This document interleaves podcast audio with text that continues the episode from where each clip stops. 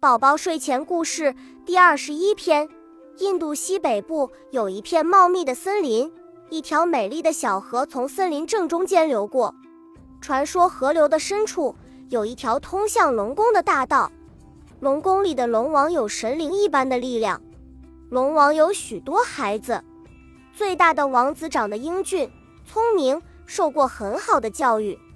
他对河岸上的人间早有所闻，很想上去走一趟，看看人们是怎样生活的。王子多次请示父王，始终未得允许。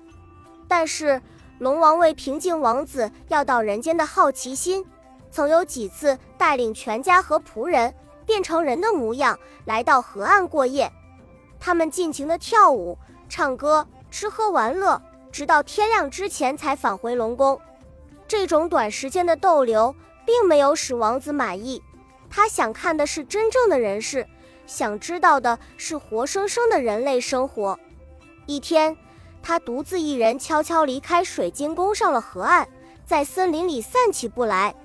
这时候，一位名叫索塔拉姆的婆罗门游客从森林里经过。这位游客年近古稀，至今膝下犹虚，这次周游各地就是怀有的一骄子的渴望。王子眼睛看得真切，索塔拉姆坐在一棵树下，放开嗓门高声祈祷上帝赐予他一个儿子。王子赶紧走到索塔拉姆面前，高兴地说，请您把我带回家，我会做您的儿子。我的儿子？索塔拉姆一听，脸上马上现出了笑容。可眼前没有孩子，只见一条小蛇向他爬来。他心里一阵惊慌，吓得尖叫起来。可是你不是人，而是蛇呀，怎么能做我的儿子呢？请您老人家别害怕。王子说，我现在是一条蛇，但是如果您把我带回家去，我就会变成一个让您称心如意的男孩。索塔拉姆由于想子心切，考虑了片刻，最后还是决定把这条小蛇带回家去。于是他壮着胆子，战战兢兢地把小蛇放进了自己的布袋。索塔拉姆一进家门，把布袋放进正房，就去找正在厨房做饭的老伴。我给你带来儿子了。索塔拉姆又惊又喜地招呼妻子，你快去看看吧，他在正房。索塔拉姆的妻子闻讯，急忙跑进正房，只见屋子中间站着一个10岁左右的非常漂亮的男孩。妻子高兴的一时不知如何是好。过了好一会儿，他才情不自禁地说，你的周游祈祷终于成功了，这是上帝给我们的恩赐。索塔拉姆站在门口向屋里凝视了半天，自言自语地说，小蛇的话真的兑现了。亲爱的爸爸妈妈，男孩说话了，从今天起我就是你们的儿子了。你们爱我吧，你们给我恩惠吧。从此，老两口的生活再也不像以前那样孤寂了，小小的家庭出现了前所未有的欢乐气氛。他们精心抚养着这个龙王的儿子，为他付出了全部心血。老两口给他取名内格拉伊，村里所有的人都喜欢内格拉伊，他们给他糖果吃，为了和他建立友谊，还不时地送他一些好玩的小礼物。时间一天天的过去，内格拉伊逐渐长大成人，已是一个英俊健壮的男子汉。爸爸，内格拉伊有一天问索塔拉姆，附近有好一点的池塘吗？我想游泳。离这里不太远的地方有一个很好的池塘，索塔拉姆回答儿子说，可是他在王宫的后花园内，因为公主海马尔经常在这里游泳。那您就把这个池塘的路指给我吧。内格拉伊对父亲说，你去不了这个地方。索塔拉姆说，王宫门口的卫兵不会放你进去的。爸爸不必担心，到时候我会有办法的。索塔拉姆见劝说不下子，也不愿勉强他，就只好带他来到王宫大门口，然后说，池塘就在这堵高墙的里边。内格拉伊沿着高大的宫墙边走边查看，不一会儿来到一个地方停住了脚步，只见墙根处有一个正向外流水的小管子。他立刻现出了小龙的原形，从水管里钻到了墙里边。当他进到后花园时，马上又变成了人的模样。他很快来到池塘边，脱掉衣服，自由自在地游起来。当时海马尔公主正在花园的一侧赏花，她听见了游泳的积水声，就赶紧跑到池塘边，想看看谁在自己的水塘游泳。她走近一看，原来是一位仪表堂堂的青年男子，一会儿钻进水底，一会儿浮出水面，尽情地游来游去。公主当即一见钟情，爱上了他。内格拉伊这时候也看到了公主，他一下子跳出池塘，穿上衣服就跑掉了。他跑到宫墙下，立刻又变作一条小龙，顺着水管爬出墙外。公主非常想再看几眼这位青年，要是能同他说上几句话该有多好啊！她相信那青年无论如何不会跑出后花园，因为大门紧闭，他将不得不回来请求他去为他开门。他急切地等待着，可是过了好久还不见那青年的面。公主只好派自己的仆人四处寻找，结果仆人们找遍了花园的每个角落，也没看到他的踪影。公主马上把卫兵们找来，命令他们走出王宫，到乡下打听那青年的下落。1个月之后，卫兵们返回王宫，向公主报告，按照您的吩咐，那位青年找到了，不过他是一个穷婆罗门的儿子。公主一听喜上眉梢，但转念一想，卫兵找到的是不是他在池塘见过的那位青年呢？为了消除疑虑，公主女扮男装，带着卫兵直奔索塔拉姆的家。她仔细端详了索塔拉姆的儿子后，确认面前这位青年就是在他的后花园里游泳的那位美男子。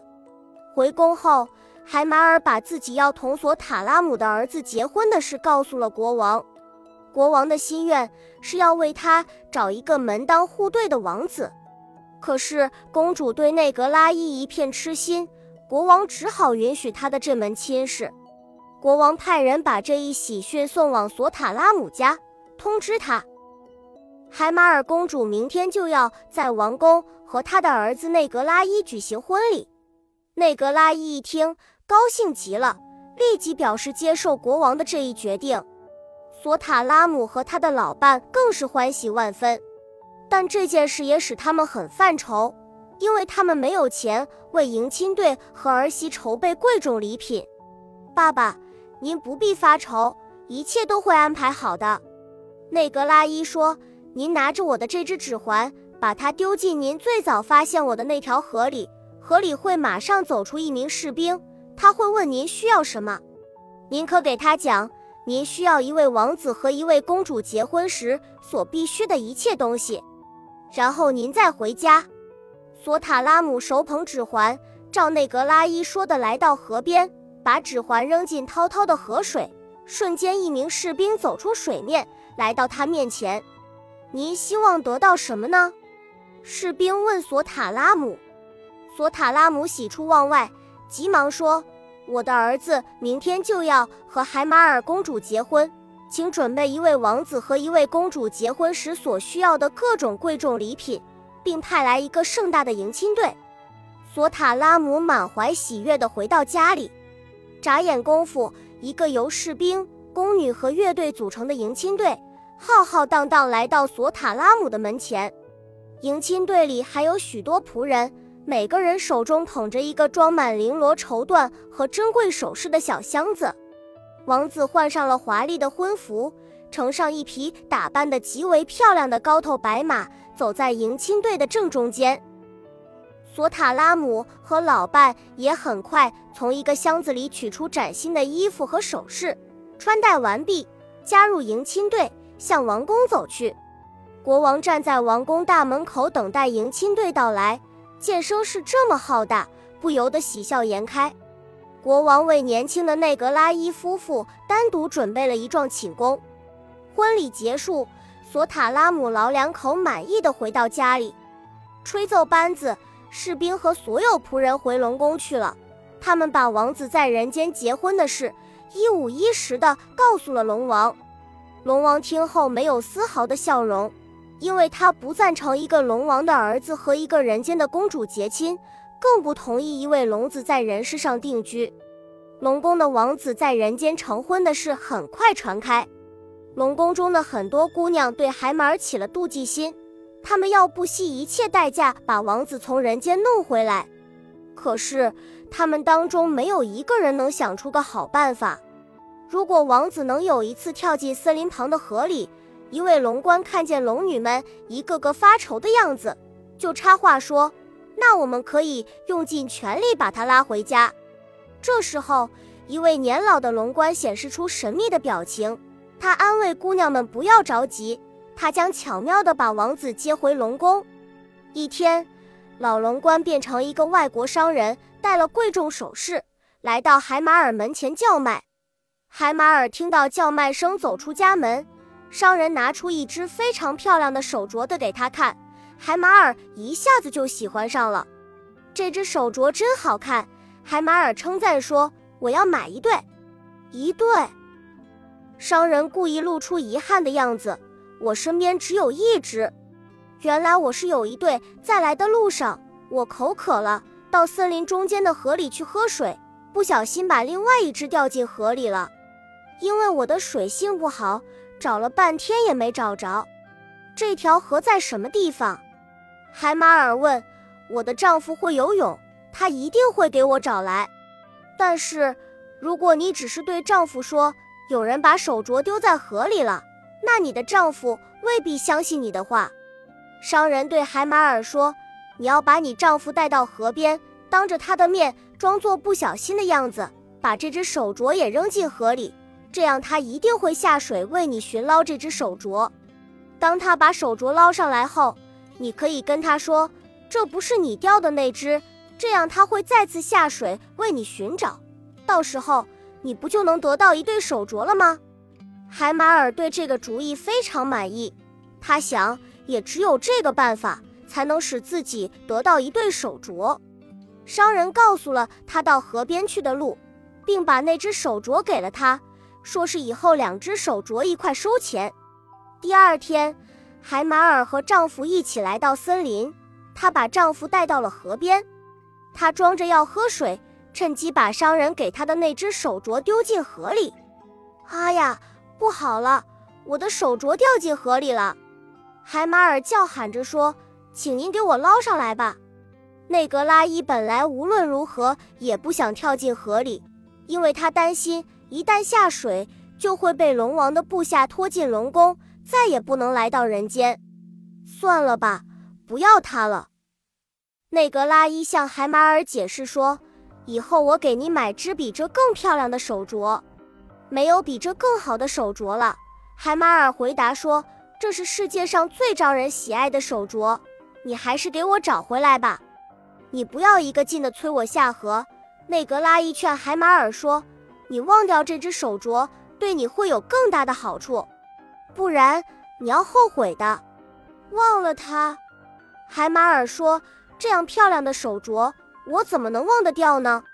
不重新拿到我心爱的手镯，我是不会离开这块地方的。如果你不愿帮我的话，那我自己下水去捞。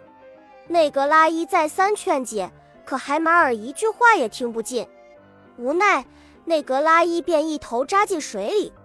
龙姑娘们正在等待这一良机，当内格拉伊刚刚进入水下，她们立刻涌上去把她拖进龙宫。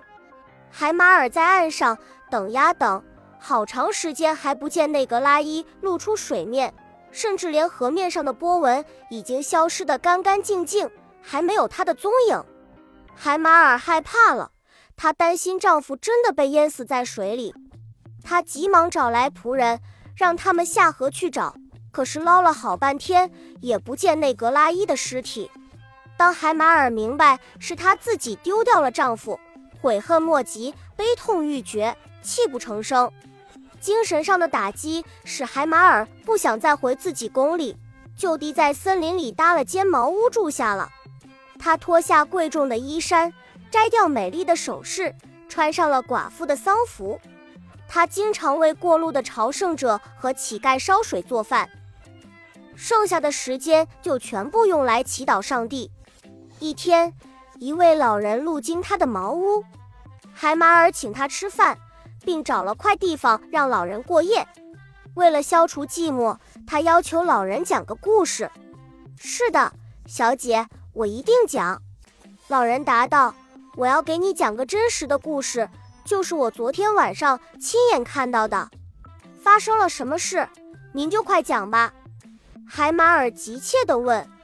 好吧，老人讲起来，昨天晚上我在森林里河岸的一棵树下歇息，没有一点睡意。大约半夜光景，我看见从河里走出一列队伍，队伍中有国王、王后、一个王子和几个公主，还有他们的男女仆人。他们要在这里度过最快乐的时刻。开始有唱有跳，尽情的欢乐，而后举行了一个盛大的宴会。所有的人都面带笑容，唯独王子神情忧郁。